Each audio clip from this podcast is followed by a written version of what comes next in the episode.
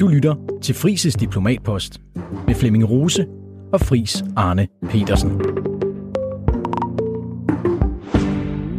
Goddag, mit navn er Flemming Rose. Jeg er vært på Fris Diplomatpost, hvor Danmarks mest gavede diplomat gennem de seneste årtier, Fris Arne Petersen, guider os gennem de store politiske tog og deler ud af sin viden om, hvordan man skal forstå det, der sker ude i den store verden. Fris, velkommen til. Mange tak.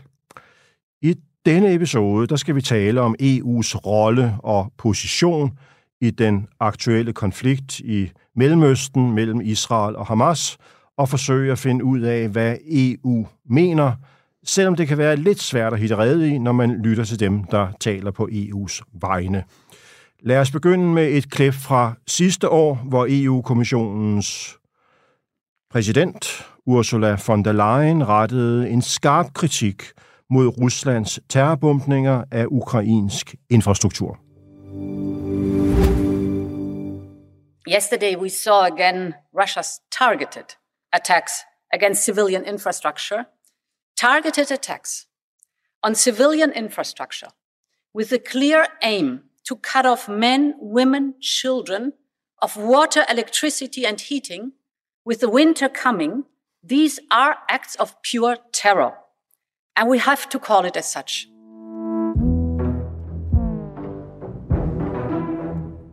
Ja, Fris, øh, det klip bliver jo af vestens kritikere brugt til at illustrere vores hykleri.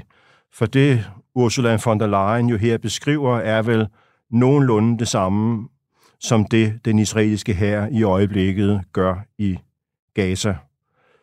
Fris, har kritikerne en pointe? Ja, det har de jo øh, nok, fordi det, hun kommer til at gøre meget tydeligt her, det er lige præcis det, som øh, Rusland har gjort forkert i forhold til krigens love og i forhold til klog politik, og det, som fjerner støtten fra Ruslands angrebskrig, nemlig at krænke krigens love og angribe civile mål, civil infrastruktur, ramme civilbefolkningen i en krig, det må man aldrig. Øhm, og det er klart, at den israelske logik, den israelske reaktion, er derfor i virkeligheden det eneste forsvar, israelerne har, at de er ikke aggressoren, det er Hamas. Men igen, det er også meget indviklet at se Hamas som aggressor. Ja, Hamas har lavet et barbarisk, brutalt terrorangreb den 7. oktober på helt uhørt vis. Men mange i den tredje verden, mange i det globale syd, mange Eller det globale selv, flertal det globale flertal, vil sige, jamen, vi kan ikke kun se det som den 7. oktober 2023. Det er en meget lang historisk proces, der er en kontekst. Israel har besat i lang tid, og måske i lang tid lige præcis krænket nogle af de regler, der gælder for humanitære forsyninger og konflikter. Så det her, det er selvfølgelig, når det spidser sådan til, noget, der bliver brugt af begge sider. Øhm, vi kommer langt ind i dybden med, hvor uheldig EU godt kan analyseres og have været i den her konflikt. Mm. Og det er nok en af EU's svagheder. Jeg vil fremhæve og erkende fra starten, at så du lægger dig fladt ned for en gang skyld, det er pandemier, eller det er store klimaomstillinger, eller det er geopolitiske konflikter og krige som øh, Ukraine øh, eller Hamas' angreb, så kan EU godt komme til at tumle lidt som nogle ja, hunde i spilkejler. Ja. Øh, men Friis, øh, Israel, Israels argument her vil jo være, og dem, der støtter Israel, de vil sige, at Israel sådan set bare forsvarer sig selv og befinder sig i en eksistentiel kamp for overlevelse, hvor fjenden, det vil sige Hamas, er fuldstændig ligeglade med sine egne borgere og ønsker Israel fjernet fra jordens overflade. Ja, men det, der sker, når man oplever et terrorangreb, som det Israel øh, befolkning og Israels stat oplevede den 7. oktober, det er, at den gengældelse i henhold til internationale regler og politisk praksis og folkeretten skal være proportional. Og det må ikke være uproportionalt, det må ikke være overdrevet. Og hvis vi går ind i den nuværende aktuelle situation, hvor den amerikanske præsident bevæger sig ind i en krigszone, hvor USA ikke selv har store militære styrker eller kontrol over situationen på jorden i Israel eller nabolandene, så er et af Bidens vigtigste punkter, selv Biden, selv den amerikanske præsident, som har erklæret i sin tale, som første kommentar på Hamas' terrorangreb, som er så tæt på Israel, som man overhovedet kan være, garanterer staten Israels militære og politiske sikkerhed og ret til eksistens, at IDF og Israels regering må ikke gå for hårdt til værks, fordi så ødelægger de de langsigtede politiske diplomatiske muligheder og skaber endnu mere diplomatisk kaos og endnu værre i verden. Med andre ord, Israel skal holde sig til krigens love. Skal, og så amerikanerne er her, kan du sige, godt klar over, at dobbeltmoral, at, at det du også kalder hyggeleri, eller øh, anvendelse af folkeretten til vores formål, til Israels formål, er meget farligt, fordi det kommer til at ødelægge det, vi, de mål, vi virkelig gerne vil have, nemlig en stabil fredelig verden. Ja. Friis, nu, nu skal vi, øh, man skal være ekstremt kildekritisk, øh, og man skal, tror jeg, øh, som et grundprincip, tage de fleste ting her med et grænsalt og øh, afvente dokumentation og bekræftelse af mange af de oplysninger, der, der løber rundt ude i det offentlige rum. Øh, så med det forbehold øh, vil jeg sige, at øh, så vidt jeg har kunnet læse mig til, så er der allerede nu i løbet af øh, 10 dage øh, slået flere børn ihjel i øh, Gaza end i hele krigen i øh, Ukraine. Øh, og, øh, og, og, og, og de tal øh, kalder på noget kontekst, fordi øh, der bliver ikke født særlig mange børn i øh, Ukraine. Øh, landet befinder sig i en demografisk øh, spiral øh, nedad, mens det omvendte er tilfældet i Gaza, hvor en meget, meget stor del af befolkningen øh, er børn eller unge mennesker. Og nu sagde du før, Fris, at øh, vi risikerer at blive beskyldt for dobbeltmoral. Men hvis man tager det klip, jeg spillede for dig med, øh, med Ursula øh, von der Leyen, øh, og så sådan som situationen er i dag i Gaza, uanset øh, hvad vi ellers mener om, hvad der foregår, øh, må vi så ikke konstatere, at, øh, at, at vores autoritet, øh, det at vi er et værdibaseret fællesskab, øh, og fordi vi er det, kan, kan, har, kan, kan tale med en vægtigere øh, stemme i forhold til ting, der sker rundt omkring i verden. Er det ikke blevet undermineret her?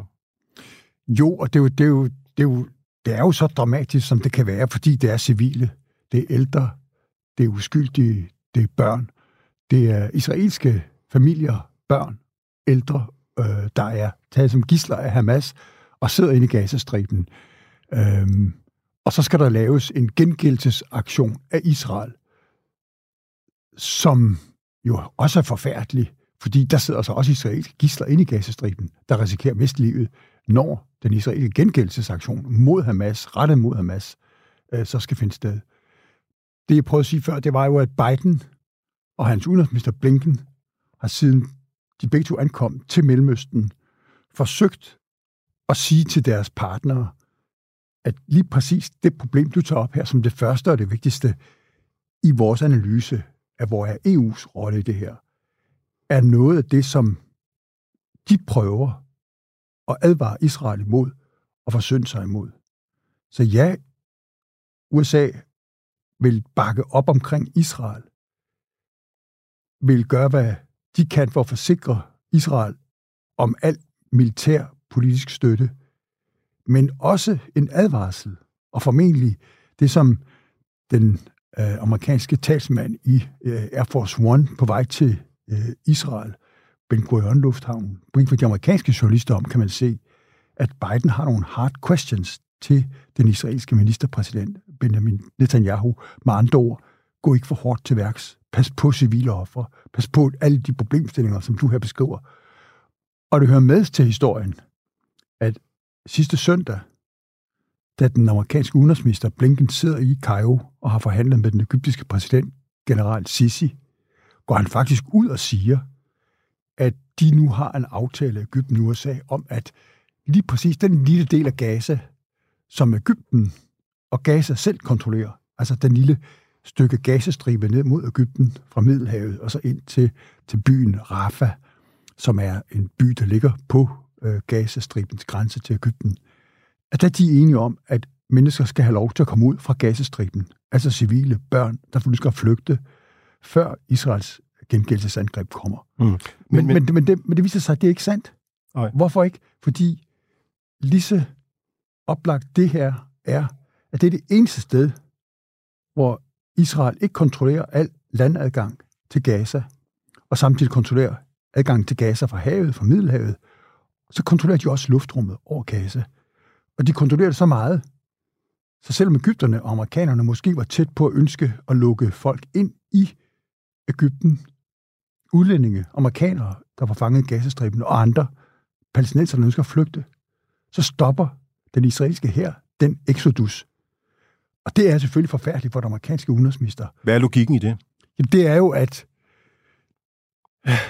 Israel ikke tillader de her løsninger, som det jo er på en humanitær konflikt og nogle uskyldige civile ofre, der bliver for store, før, og det er så deres politiske krav, at de ikke vil tillade den exodus, før de har fået alle deres israelske statsborgere, der er taget som gisler af Hamas, ud af gasestriben. Ja.